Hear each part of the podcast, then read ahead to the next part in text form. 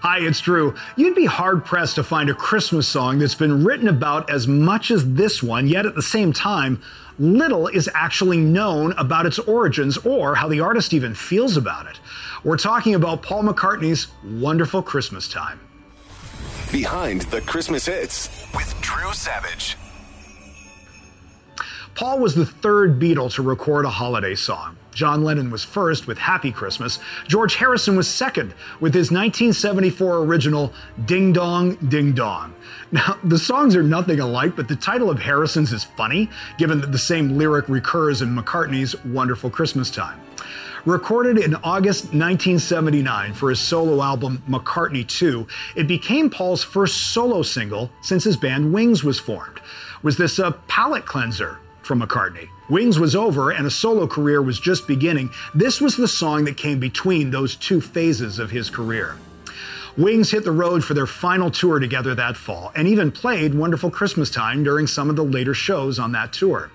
None of the band members play on the recording of the song, but they are in the video that was filmed at the Fountain Inn in Amherst, New Sussex. Over the years, people have tried to make the argument that it's actually the worst Christmas song. In 2014, USA Today ran a piece saying McCartney's efforts on the song were, quote, akin to being the writer of an Adam Sandler movie. Harsh. Conversely, a quick Google search will yield you a bunch of results from people now writing defense pieces of the song. As Andrew Winistorfer points out in his defense piece for Vice, even if Paul wrote the song in 10 minutes, a point that some critics have used against the song over the years, that actually proves that McCartney is the greatest songwriter of all time.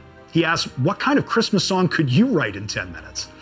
McCartney managed to make one of the 5 biggest, most lasting original Christmas songs of the last 40 years.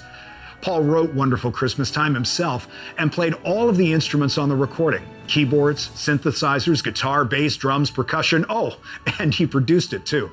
As a result, he receives royalties as a performer and a songwriter and doesn't have to share them with anyone. Forbes estimates the song nets McCartney between $400,000 and $500,000 every year. That plays into the speculation that McCartney was motivated to do the song all by himself because of his horrible financial experience with EMI Records, which at one point paid Paul and his fellow Beatles 1 penny per record sold. So with all this talk, what does McCartney think? Did he write it in 10 minutes? What was he thinking at the time? How does he feel about it now? It's hard to tell. There are old comments about how he's embarrassed by the song, yet he still plays it live.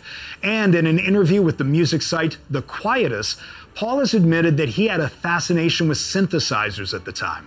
It was actually performed on the same type of synth Kim Carnes used in Betty Davis' Eyes and in the Doobie Brothers song, What a Fool Believes. Harry Styles loves the song. He's performed it live in concert numerous times, including during an appearance on BBC One's Live Lounge. So is Paul truly embarrassed by it? Or is it more rock and roll to say you are, but then laugh all the way to the bank every December? Thanks for joining us. Please hit subscribe for more stories and videos behind the Christmas hits. Tomorrow, Dominic the Donkey, is he connected to the mob?